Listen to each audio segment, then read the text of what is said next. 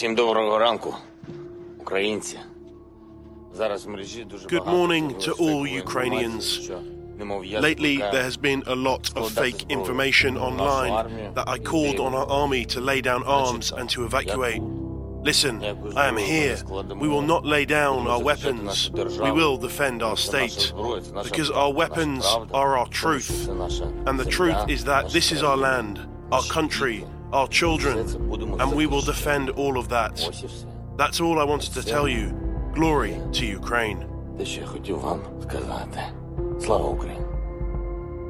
That was Ukrainian President Zelensky on Saturday, bravely walking in the streets of the besieged capital of Kiev, standing defiant as Russian forces close in, bombarding the city and leaving a trail of death and destruction in their wake. Zelensky's refusal to back down in the face of Vladimir Putin's aggression is being seen throughout the world as an inspiring David versus Goliath battle that may yet end tragically for him and his country. But much depends on what is conceivably going on inside the head of Goliath. Why is Putin doing this? What does he really want? And what, if anything, can the West do to stop him? We'll talk to two renowned experts on Putin's Russia and Zelensky's Ukraine Catherine Belton, a special correspondent for Reuters and the author of the book Putin's People, and Nina Khrushcheva, a professor of international relations at the New School and the great granddaughter of another Russian leader, the late Soviet Premier Nikita Khrushchev, on this episode of Skullduggery.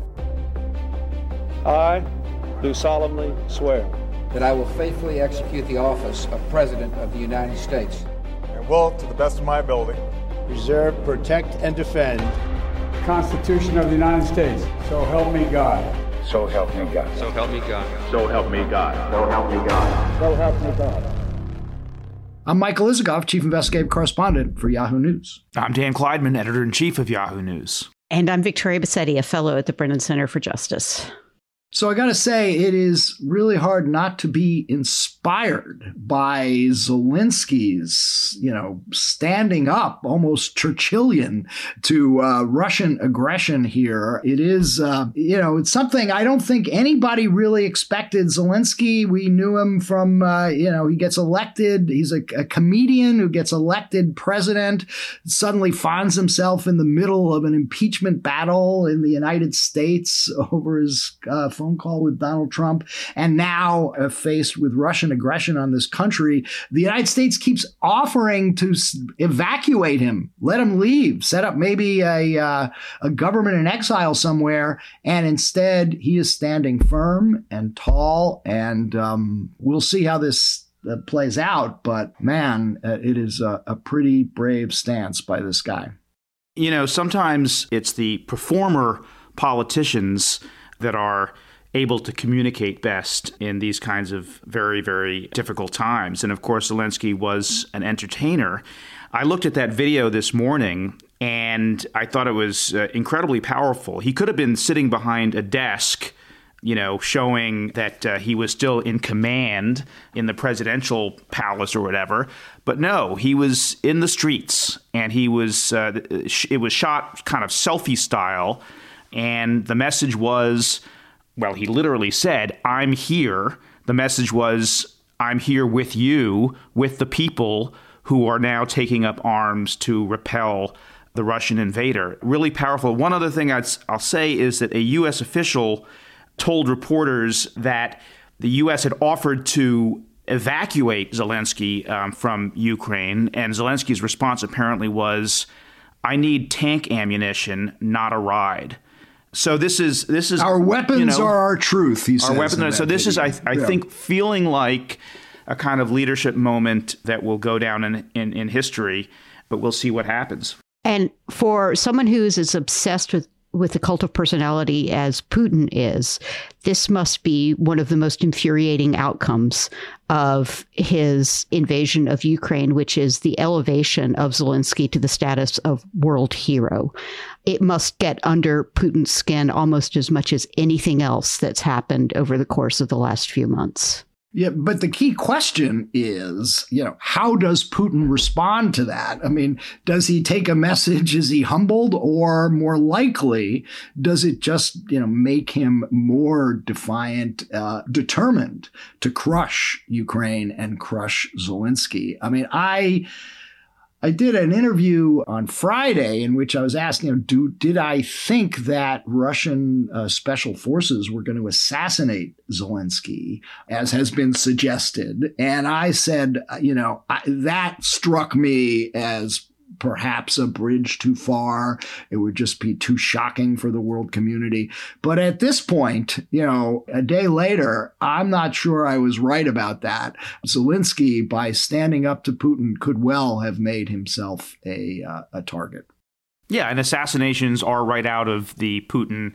Um, he and, showed no Russian, compunction in doing Russian it playbook. over the years. Right. Yeah, but what's what what's so unsettling about the situation is what you just said, Mike, which is that he is defying expectations. He is sh- surprising and shocking people on a daily basis. Um, You're talking about that, Putin here. Putin, talking yeah. about Putin. That raises right. the question: Are there really any any limits here? And the sense of Putin was always that um, you know he was very aggressive uh, but controlled. That you know he was a cunning leader who was extremely disciplined um, at the end of the day, and um, it's hard to to know if that's still true about him, and that's a little scary. Yeah, I mean, you look at what I mean his speeches over this past week, uh, in which you know he like lays out his historical grievances over Western aggression and you know the expansion of NATO and U.S. invasion of Iraq and the West military intervention in Libya, and you know it's like he's got this storehouse of historical grievances that are you know upset that he's obsessed over and, you know, at some point when you listen to him, you know, extend, you know, an extended talking, I mean, it seems deranged. Uh, you know, just like, are we dealing with a madman here? I just want to point out, and this is kind of for the long term, that even while we're focused rightly on the, the battle in Kiev. And I have to say, one of the more startling uh, headlines I've seen in recent memory, I, I, thought I was all of a sudden taken back to World War II, was the New York Times banner headline Battle for Kiev that they posted last night. But even as we're focused intently on that, I think it's important not to lose sight of the spillover effects and the knock on of that war, the war regarding sanctions and the economic war between the West and Russia is really just beginning right now. The cyber war is unfolding slowly but surely. This is something that is far greater than I think just watching what's going on in Kiev really gives us a, a, insight into. Yeah, I mean, what you always worry about in wars or limited wars is things can been out of control and you know there's certainly uh, this seems to there seems to be a recipe for that. But look we've got two great guests to talk about all this. Catherine belton who knows as much about putin as anybody and uh, nina khrushcheva. So let's get to it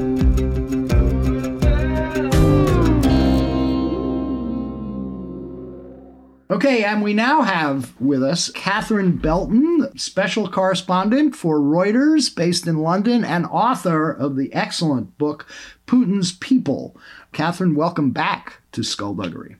Hi, thanks for having me on. So, extraordinary time and extraordinary events going on. You have dug into Vladimir Putin's past and also his cronies and the oligarchs. The United States and its Western allies are trying to deter Putin with imposing ever harsher sanctions. Just on Friday, they announced that they were going to sanction, or the United States did, Putin and Foreign Minister Lavrov directly. Is any of this having any impact or effect on the Kremlin? I'm afraid it's not clearly not having too much impact on Putin's own calculus. And I guess the, the question is really to what degree is he now just acting all by himself? because I actually can't imagine for an instance that his decision to launch a full scale invasion of Ukraine was supported by a majority of his own top officials. And you could see that on their faces when he held that Security Council meeting on Monday. You could see the fear in their eyes and that really they didn't want to be there. They all looked deeply uncomfortable. And I think for many in Moscow, Putin's actions this week have come as a great shock. I think many were preparing for him to maybe, yes, recognize the independence of Donetsk and Lugansk, because already since 2015, de facto, they'd been independent anyway. They were held by separatists backed by the Kremlin. And this was just making a de facto situation de jure. And it would have allowed Putin to kind of walk out. He'd taken a, yet another little slice of Ukraine. He could continue to perhaps menace from the borders and threaten Zelensky in an attempt to gain concessions from Zelensky and maybe from NATO on, on missile shields and, and so on. No one expected him to go this far. And you can see that in the reaction of the Russian stock market, for instance. Most, uh, most of Russian big business and investors investors also didn't expect this huge invasion. You saw the Moscow market collapse uh, by 45%. It lost half its value immediately after the invasion. And no one was expecting it. So, Catherine, the fact that the people around him are so surprised suggests that Putin has changed in some fundamental way, that there's been some shift here, and people talk about him being increasingly isolated, because of COVID or perhaps other reasons, obsessed with history, operating in a kind of bubble. How did that happen? Why do you think it happened?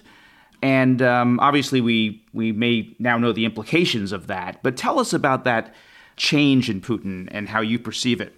Yeah, I wish I knew the answer to it. And it's the answer that it's what everyone's trying to scrabble around and, and guess at, including sort of quite high placed uh, officials in Moscow who really don't understand what's changed. But we can only presume it's the last 10 years, two years, sorry, of the pandemic, where he has been increasingly isolated. And as you say, he has become consumed by history and his place as the restorer of the Russian lands. We always knew that he placed a very special emphasis on kind of restoring Russia's greatness and restoring its imperial past. We also know, knew that even from 1992, when he gave his first ever interview as a as the deputy mayor of St. Petersburg, that even then he was suggesting that Ukraine uh, wasn't a real country. Even then he was blaming the Bolshevik revolutionaries, as he did in his speech on Monday, for creating an artificial republic and for essentially actually laying a, a landmine under the empire for the nationalism that we that we saw at the Soviet Union collapse and sort of what what, what he says we're, we're seeing today. He doesn't believe that Ukraine should exist. He believes it should be part of the Russian Empire. But we've seen him always before, no matter what he's done, these sort of terrible acts that have accompanied his accumulation of power, we've always seen him act perhaps wrongly and terribly, but always with a degree of cool rationality that he's acted in a covert manner. I mean, for instance, in 2014, when he annexed Crimea, that was conducted through the Little Green Men, who he denied had anything to do with the Russian military. He knew he had broad support there among the Russian speaking population of Crimea, that they were able to take it without almost a shot being fired. He didn't have to kill anyone. And then in the referendum in which the annexation was approved, he did have overwhelming support from the population there. Again, he didn't have to kill anyone.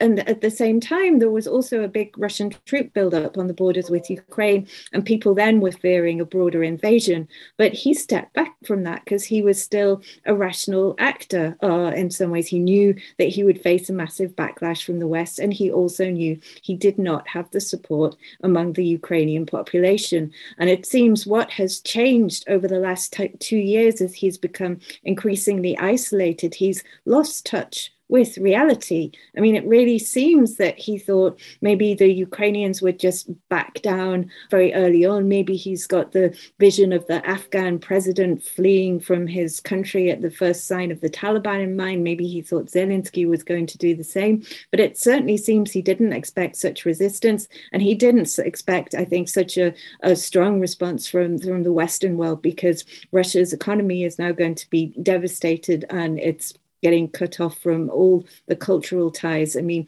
so many uh, Russians are completely devastated by what's happened. Do you think Ukraine is the end of his kind of let's call it descent into madness, or is is Ukraine the end of this, or is there what's next? I guess we've got to we've got to hope so, and the signs are hopefully. I mean, the stronger resistance that Ukraine can put up, the stronger the resistance from the West will hopefully mean that this is the end, that it is his Waterloo, and uh, it will lead to his toppling.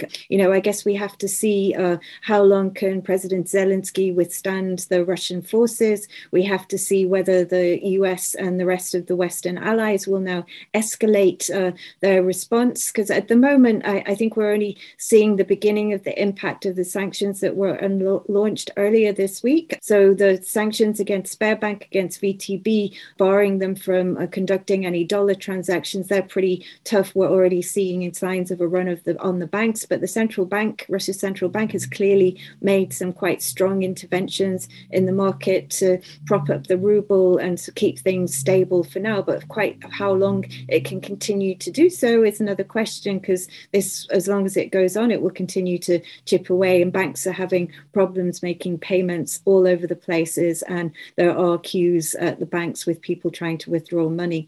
So I guess we have to see. I think if the US, as is being suggested and discussed today, goes ahead and uh, sanctions Russia's central bank, that's yeah, that's going to wipe out a huge chunk of Russia's hard currency reserves and is potentially devastating. And you would have to hope that that would be a very, very strong deterrent against Putin ever considering going any further than what he has. And I, you know, I continue to hold out hope that perhaps he'll just stop now and realize that he's made a mistake. But I've just been speaking to one Moscow businessman who's pretty well connected and says that's not possible. He can't stop back now. He's crossed the Rubicon. He would completely lose face. Let me just follow up because Putin still has cards in his hand, especially regarding some of the economic sanctions. Uh, he has the ability to kind of counter retaliate against the Western world. What are the odds, do you think, that he's going to kind of engage in those strongly disruptive retaliatory actions regarding, you know, energy and the other mineral reserves that Russia and Ukraine have the power over? And, and in addition, obviously, the, the wheat and agricultural power that, the, that Ukraine and Russia has? You know, I'm I'm not sure, and I think at the moment Putin is, is scrambling a little bit. He hasn't decided himself how he's going to react because again i think he's facing much stiffer resistance from ukraine than he expected and much stronger resistance from the west as well. So i think he, he wasn't expecting to face so much trouble. I think he he didn't think that this was going to provoke such a strong response. So i think he he hasn't decided what he's going to do. I think they had a, a kind of plan perhaps that they might sort of be able to muddle through the Western sanctions. They've been creating their own alternative to SWIFT. For instance, the, the, the, Russia had created its own system, and I was told that in response to the sanctioning, the barring of the biggest state banks from conducting any dollar transactions, that uh, the Russian central bank had been working on developing a program for correspondent accounts with the Chinese. But that appears not to be working because already there was news yesterday that some very big Chinese banks were refusing to carry out Russian uh, dollar transactions, Russian dollar contracts, and they don't have the support from the Chinese that they expected. So I think Putin is, you know, he's finding his way. We don't know what he's going to do. Uh, unfortunately, I'm not sure any of his uh, closest officials are, are able to put up any resistance because we all, again, we all saw how fearful they were of him during that Security Council meeting. And I think they just have to blindly follow orders and, and tell him what he wants to hear, which is why we've reached this current juncture in the first place. So I don't know, but I just hope that there's someone there who's able to talk some sense to, into him because surely any escalation will just make things worse. But yes, as, as you say, he does have some tricks up his sleeve. He could, for instance, sort of stop exports of titanium to uh, the West. And Boeing is a big uh, importer of Russian titanium. It needs it for to build its aircraft. That could be one thing that he do he could do. I really doubt that he would cut off oil and gas supplies into Europe and the rest of the West because that would be kind of like cutting off his nose to spite his face. He wouldn't have much income left. Of course, he could direct more China's way, but he wouldn't get a very good price for it. Catherine, I have to say, your description of that National Security Council meeting with Putin addressing it and the, the, Putin advisors being startled and unnerved by what he was saying is pretty scary because it raises the prospect, maybe doesn't, it's not a prospect, it's the reality that we are dealing with an isolated megalomaniac in charge of a nuclear power running amok and with nobody able to stop him. I'm just wondering, you know, the people, or no, you've reported on for years, the people around Putin, the Slovaki, Silovaki, do I pronounce that correctly? Yes. Uh, mm-hmm. Patrushev, Bortnikov, the head of the FSB. Do you see any indication that any of those close Putin advisors are actually breaking from him or, you know, are not on board with what he's trying to do here? You know, I would doubt that uh, Nikolai Patrushev, the head of the Security Council itself, or uh, the head of the FSB, uh, weren't on board with this plan. I think of any of his advisors, they would be the ones. It's, I guess it's Patrushev who's always been the lead, leading ideologue of kind of using capitalism as a tool to undermine the West, to to buy off and corrupt officials, and so on. And he's certainly uh, very much painted the West as a hostile enemy of Russia and and so, something which is kind of debauched and decrepit and it's time to attack. So I think possibly they would be on board with it, but I think the rest would not. And I think you could see that also in the eyes of Sergei Naryshkin, his foreign intelligence chief, who Putin was very sharply reprimanding for not speaking clearly or kind of fluffing his lines about the recognizing the independence of Donetsk and Lugansk. So I think there's a very close uh, core of security officials who might support this. But uh, right now, the impact on the economy is so deep that I would think even officials like Igor Sechin, who is seen as another major hawk of his inner circle, would be terribly approving of this because Sechin now runs Rosneft, which is the Kremlin oil champion. BP had a 20% stake in Rosneft, and they're now coming under fire from the UK government. They might have to withdraw from that project. Quite they do that, I'm not really sure, but I think Sechin, who has made quite considerable personal fortune out of his dealings with Rosneft, is is probably going to be wondering whether this is. I have right to say one quick question. I, I we were talking about Bortnikov before. I noticed the other day that the Treasury Department, among its sanctions, were actually targeting one of his children in yes. the West, and I saw that as the first step for a rollout of additional sanctions going after Putin's kids. His daughters, in particular, were supposed to have, you know, bank accounts in Latvia and other financial institutions outside of Russia. But we haven't seen that. We, you know, they sanctioned Putin, but Putin doesn't have any known assets in the West that could be seized. Why aren't they going after his kids? I don't know. I think that would be the obviously a very good next step, possibly. Um, I think that's something that would really hurt Putin. I think he he has always resisted any kind of public mentioning of his children, his family. He's always had to try to shield them from public view, and it's something that he's very very sensitive about. Could that be a bridge too far? I mean, could that provoke him in ways that maybe we don't would not be in our interests, kind of poking the bear? That it is like poking the bear. Yeah. Yeah. Catherine, I want to ask you about Putin's rhetoric, which has seemed fairly over the top recently. And one line in particular jumped out at me when he, he just, I think yesterday, uh, referred to the Zelensky government as a band of drug addicts and neo Nazis. I mean, clearly that is not true. Are these the ravings of a madman, or uh, is there method to this kind of rhetoric? What's he What's he up to here with that kind of language?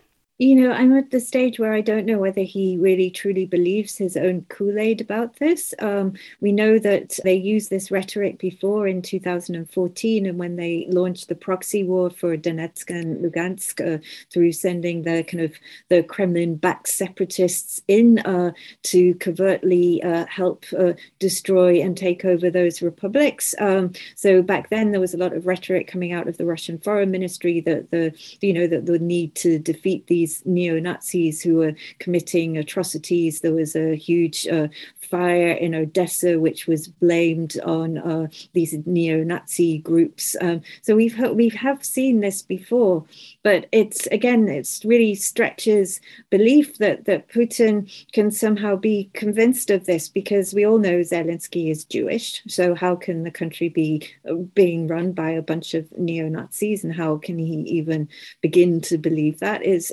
it's beyond me. Um, but he's seen that rhetoric work before in 2014, 2015, and it was to a large degree then swallowed and believed by uh, a lot of the Russian population. But in those days, it wasn't accompanied by the same kind of complete tearing up of international law and disregard and killing of, of human life. And there's so many Russians who have relatives in Ukraine and they just can't believe what's going on. So I want to circle back to something that you said in answer to one of our earlier questions about the sanctions, and that is the the way the Chinese are treating uh, Russian bank efforts to conduct transactions in U.S. dollars. In last night's UN Security Council vote, three countries abstained: China, India, and UAE. Are they possible intermediaries? Is there any chance that we get out of this through the uh, the work of countries like China, India, and the UAE. I think uh, I'm not sure Putin would respect anyone from India or the UAE. Unfortunately, I think he he has uh, paid quite close adherence to uh, President Xi, and it was very clear to see that he did not uh, take any military action in Ukraine while China was hosting the Winter Olympics. And there have been reports previously that he'd been specifically requested by President Xi to do that.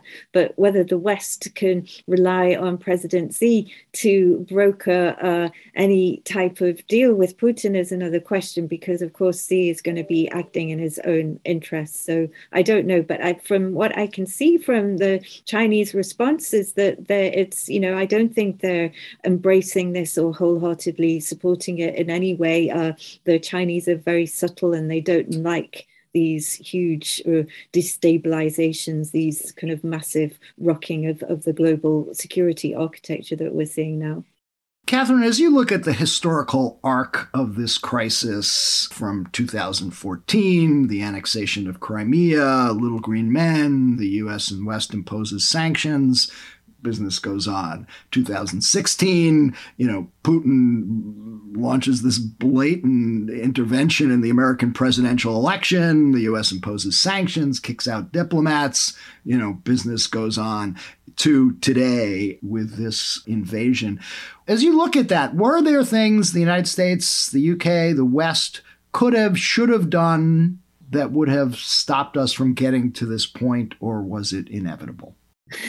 That's the other gazillion dollar question. You know, I think everyone always wanted to, to hope for the best. And yes, there were many uh, apologists for Putin's behavior over Crimea and the hybrid war in Donetsk and Lugansk. There were many apologists over the interference in, in the US election, not the least Donald Trump himself.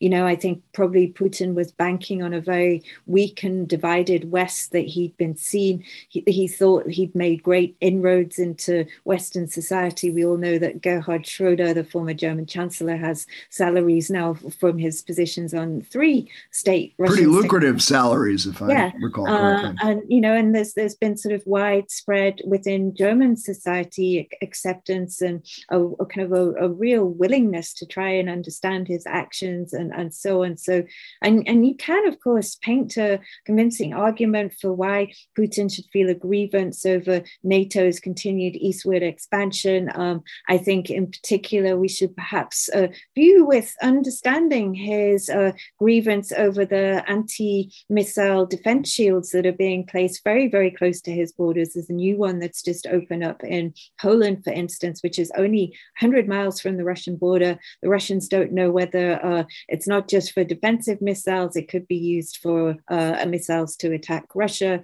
The US has always claimed that these defense shields are aimed at missiles from Iran and elsewhere, but they're certainly very, very close to Russia and they could knock out any strike capacity of Russia. So I think there has been, you know, it's kind of it's a really mixed bag from the Western reaction. There's been a lot of acquiescence and apologists for previous actions, but there's also been a certain arrogance and uh, disdain for uh, Putin and for Russia that it's seen as a, a, weak economic basket case that right up till 2016 and the interference in the US elections, I think there was this blindness that Russia could ever pose a security threat to the West. And there was just, you know, this arrogance and this kind of, you know, these plans had a momentum of their own. And no one ever listened to, hear, in particular, the grievance over the missile defense shields. And I think, I'm sure if Putin had just, you know, step back from the brink and maybe, yeah, I think he deserve to be sanctioned harshly for taking yet another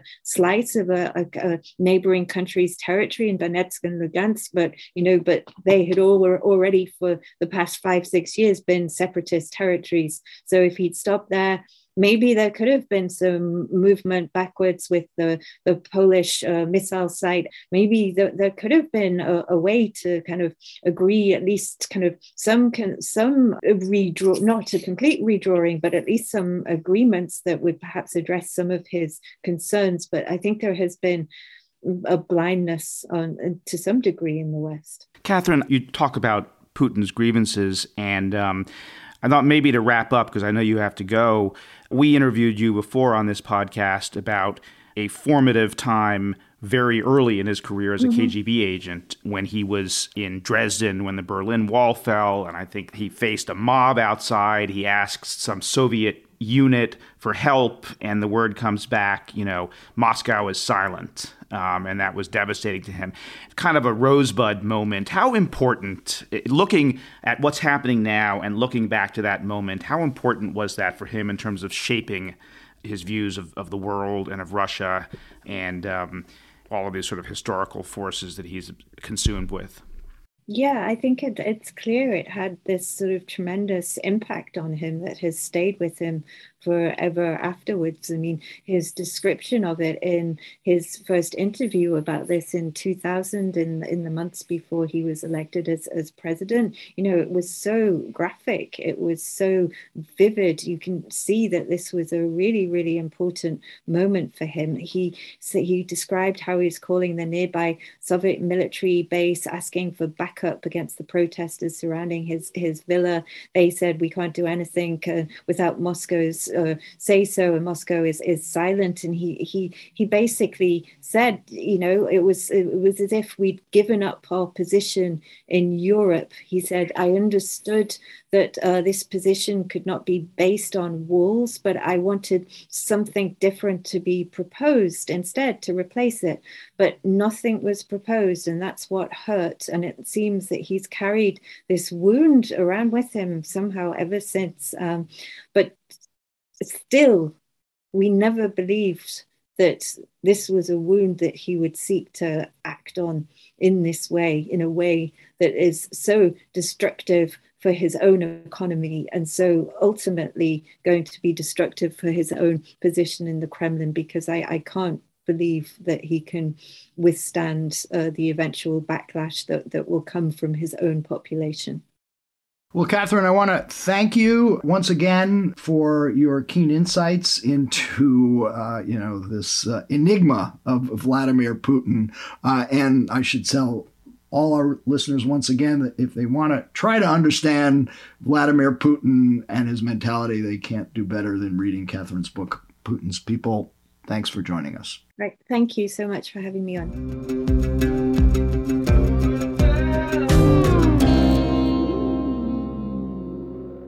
We are now joined by Nina Khrushcheva, a professor of international relations at the New School in New York, and also the great granddaughter of Nikita Khrushchev, the former Soviet premier. Nina, welcome to uh, Skullduggery. Thank you very much. Thank you for inviting me.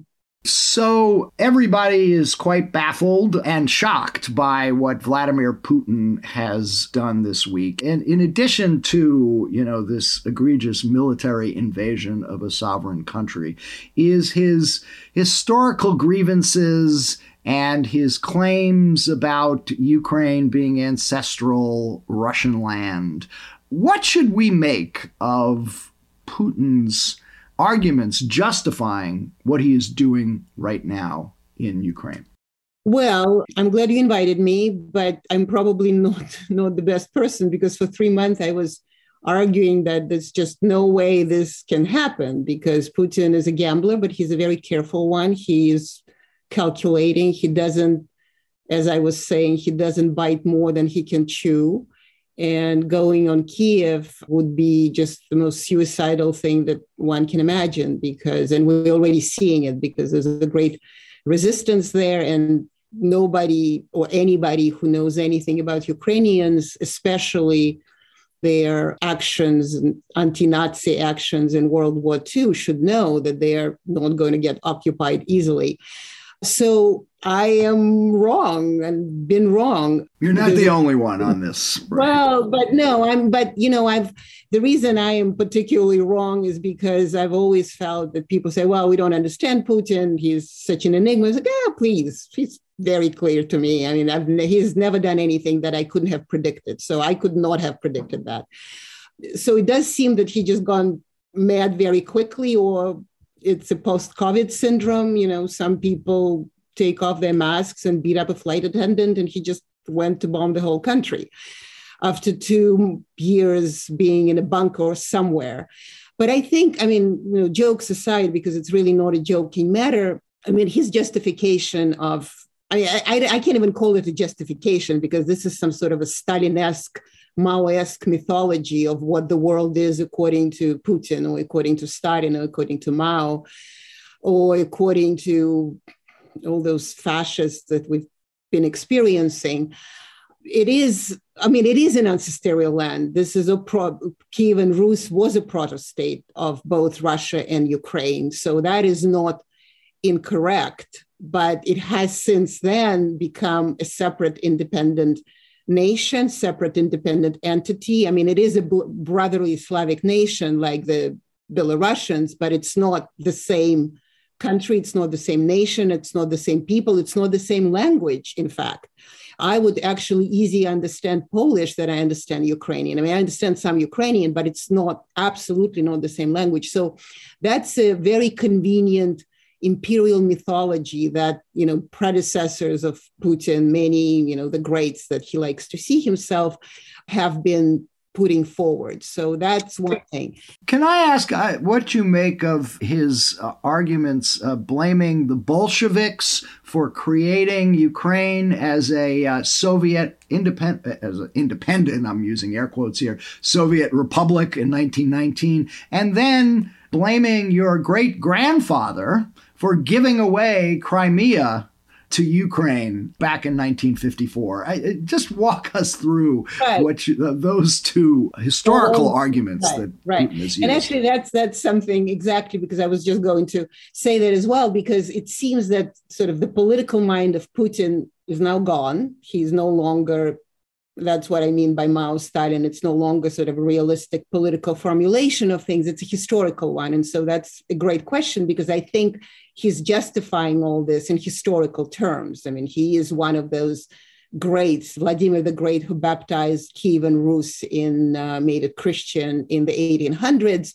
And he almost, it, not almost, I'm sure, he feels himself and he said it actually, a successor of all these greats before him. One time he said that Catherine the Great, and in fact, she is the one who took these territories of Crimea, and they were, it is her legacy. And one time he said that he prefers Catherine the Great, even to Peter the Great, because she she shed less blood, but she took over more territory. So she's his hero. And that sort of brings to the Soviet part, because Putin thinks of himself as that historic, historical grand figure. He doesn't like the Soviet Union, of course, because the empire with tsars and more gold and more palaces was better than the Soviet empire. But he'd take any empire because for him, this is all sort of historical process of, of great Russia. And that's why he blames Lenin for uh, sort of not keeping these republics within the Soviet Union, but actually giving them technically the right for self-determination. That's what he's upset about. I mean, he would have no problem of the Soviet Union would turn into back into the Russian Empire. That would be fine. So that's what his pet peeve with the Bolsheviks is that they actually had this self-determination clause that ultimately played out in 91 when the Soviet Union collapsed, and that upsets him. As for the territories, it is because they were part of the empire, and you know they were, and then Ukraine as a republic expanded for random reasons, and Lenin took Novorossiya, as Putin complains all the time, and brought it into Ukraine rather than it was no longer part of Russia. Then Stalin added some parts to Ukraine. Then, of course, Khrushchev, which is a huge myth, by the way, because Khrushchev in 54 was essentially nobody comparing to other important figures uh, such as Georgy Malenkov or uh, Kliment Voroshilov and others who were in charge of the government, because Khrushchev at the time was only in charge of the Communist Party of the Soviet Union. But it was, I mean, Crimea was one of his ideas, but it wasn't his doing and it wasn't his decision. So, but it's very easy to blame Khrushchev because he's sort of the anti hero of the whole Russian strongman Kremlin persona because he was essentially, they consider him a a fool who, you know, tried to talk to the Americans. It didn't work out, did the Cuban Missile Crisis and all these other things. So he was an easy fool for them to blame. And now Putin, I think his his his mandate, it feels like not a political one, but a historical one, that he's uniting, uh, especially uniting the Slavic lands, the proto-Slavic state that has been a dream of many, many Russian nationalists philosophers that Putin likes very much. So, Nina, I've been trying through, throughout this crisis, I've been trying to understand, as we all have, Putin's motivations. And I guess the question I have is how much of it is ideology and how much of it is power? I mean, we've been talking here about how he's driven by these historical grievances, maybe delusions of, of grandeur uh, to be one of the great Russian figures and, and reconstitute the empire. On the other hand, I think you quoted in a recent piece Mao's line about power flowing from the barrel of a gun. And, you know, certainly you hear people talking about his real problem with Ukraine is to have a uh, Western looking democratic state on his border that's had color revolutions. So, which is it, or is it a combination of the two? And just talk about that kind of divide between ideology and, and power. Well, I think it's a combination of a lot of things. I don't even I don't even think it's a combination of ideology or something. I think it's more I mean, in some ways, what Putin is now fighting with Ukraine is a proxy war with the United States. I mean, it is unfortunate it's on the border with, with Russia because, I mean, it's proxy wars are always unfortunate. But before, at least, they were not at least, I, I don't even know how to better say it, they were elsewhere. But now they're just right there in the middle of Europe. So it is the battle of the wills, is that if uh, you don't allow me to have my sphere of influence and uh, you, America, have spheres of influence everywhere, you meddle in everybody's life and every everybody's state. So I'm going to do the same. Uh, this is one of those power things that I'm a great power and you've never been in, you rarely recognize it. So let me show you uh, the way I think you show the world. I think also there is fear, certainly, because in his understanding, uh, and there've been evidence to that, that if Americans don't like dictators, just you know it can take them out. He doesn't like that because it, it's not even so much about the color revolution in ukraine per se is that if ukraine has all these color revolutions and sides with the united states and the united states is in ukraine and then they don't like putin they cross the border they take him out and he just doesn't want that to happen. And for somebody like him it is a reasonably legitimate concern. I mean, these things can happen. So, what he's doing right now, in addition to many other crazy things, is that he's essentially taking out the leader he doesn't like, thinking that that's if America can do these things, so why not declare uh, Vladimir Zelensky a fascist, a Nazi? He's a Jewish man, incidentally, and uh, then make that kind of argument and make this kind of action. So I think that also drives him in addition to many other grievances and, and kind of so in his mind despite all this historical grandeur it's also a reasonably logical explanation given in his mind what the United States can do elsewhere. So if they can do it, and that has been argument all along, is that when Barack Obama, remember when Barack Obama said to him, uh, well, he's nothing but a regional power, and then all crap broke loose because it's like, okay, I'm going to show you what I can do as a regional power. And now his message is, this is my region, get out of my region. And if I'm going to be ruthless, brutal, megalomaniac, I'm just going to be that because it is justified. It is uh, something that that that's the only way I can make my point across. Let me ask you a question about kind of the internal politics in Russia right now. In the last few days, we've seen evidence of street protests, and there's been, you know, kind of reporting on small elites in the entertainment and media business protesting or, or contesting this decision. Is this decision to invade Ukraine going to have any sort of internal impact for him? Well, probably but i don't think it's it's it's hard to predict because when in um, i actually thought he would stop with recognizing donetsk and luhansk and just say fine you know we've done that. Nobody cares about these regions. Actually vladimir zelensky would be happy to get rid of them and it would be wonderful if putin forcefully take it from him so he wouldn't have to deal with any of this. But clearly he did not. And then the, the numbers came out and nobody cared about them in Russia. And suddenly the, the poll numbers came out and 73% of the Russians supposedly support this. So that is clearly doctored numbers. So that's clearly a message to those, if you don't support it, you know that another 73 percent supported. So he thought, I think, that uh, like with Crimea, because it was a huge support for that at the time, they can make an argument of those Nazis in Kiev, uh, bring World War II into the conversation, which, by the way, is insane because you're doing you're using fascist mass methods except against people who fought with you against the fascism. So he thought that he would sell that, and it clearly didn't work. So what they're doing now is they are suggesting these people are traitors. There was already uh, I mean, the 1,500 people already got arrested or somehow noted for their disloyalty to the state. There've been conversation about, uh, you know, expropriating property for for objection and whatnot. So they it, it when Rus- Russians went to the streets on the in 2012 against Putin's re-election or whatever that was, the new presidential term, and then they got they surrendered, and it is possible that they surrender this time although they may not.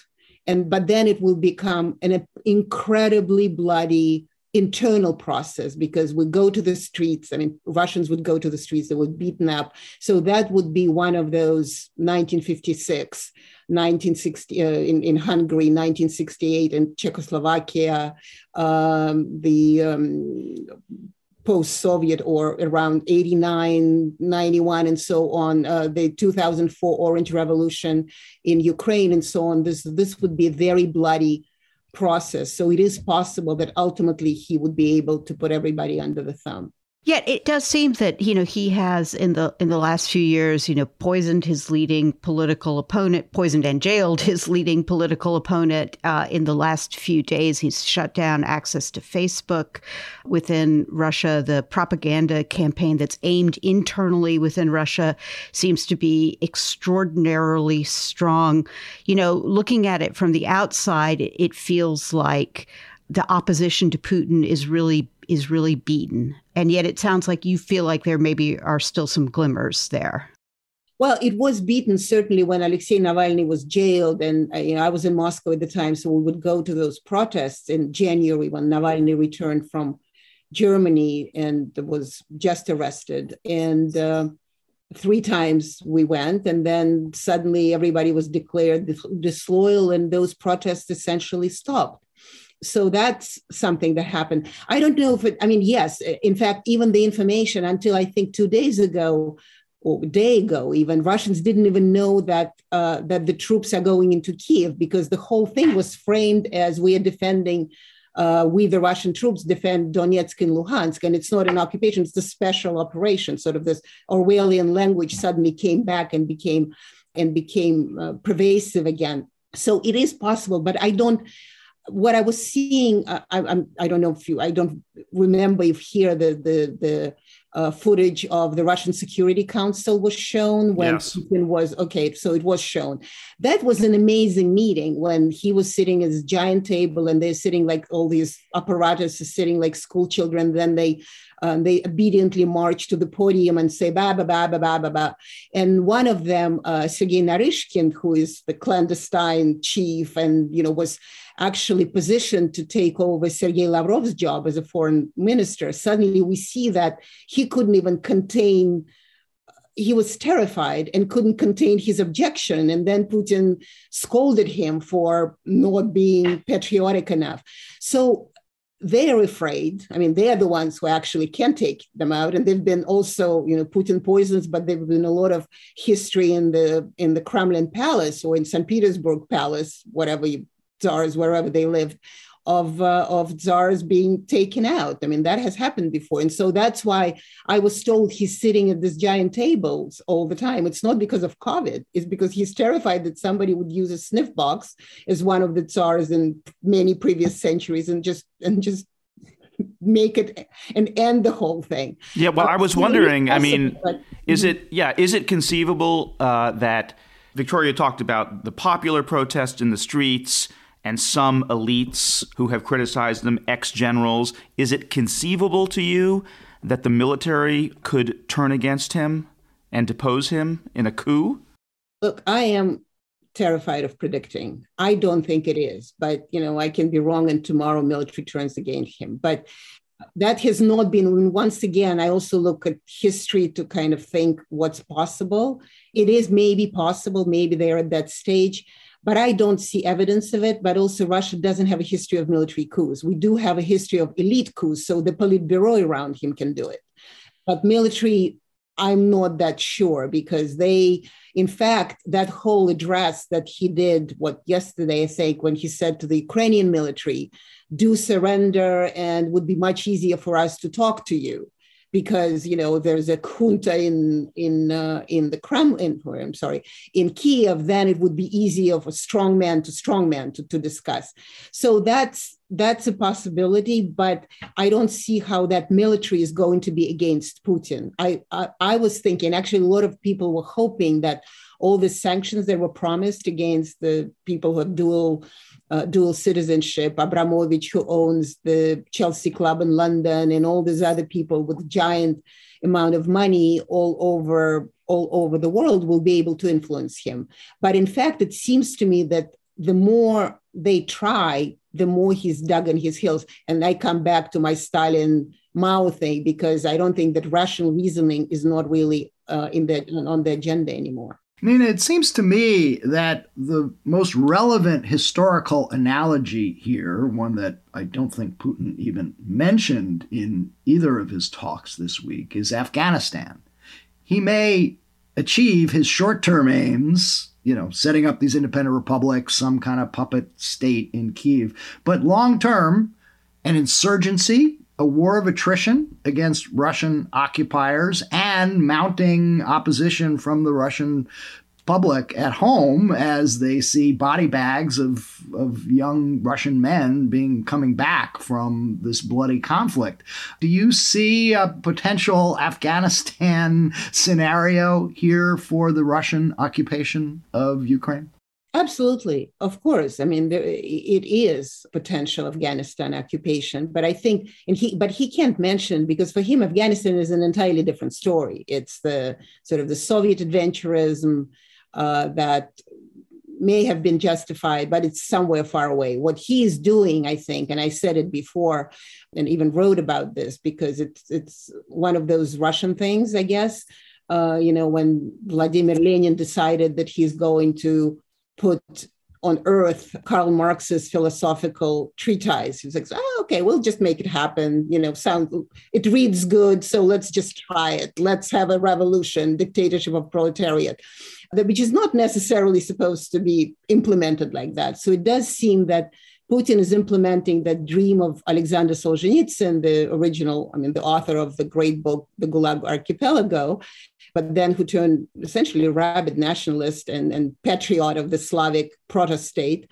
And so it does seem that Putin is reading his work. He wrote in, I think in 89, he wrote something called How We Arrange Russia when all this Slavic speaking or Slavic nations, Belarus, Ukraine, and, and Russia, and some parts of Kazakhstan would become that that pan-Slavic empire. So I think that Putin thinks in historical terms. That is, blood will be forgotten. Whatever the horrors right now will live through. But like Stalin, I mean, you know, the, he was now, as you know, in Russia, he's presented as the great manager. I mean, like, okay, well, million here, million there, his own people. But we were we were feared and respected, and so I think that is Putin's thinking right now. So Afghanistan is a scenario, but he thinks in much grander than you and I sort of political analytical terms. He thinks in great historical terms, how all dictators think. Last question What do you make of the Biden administration's response to what Putin is doing?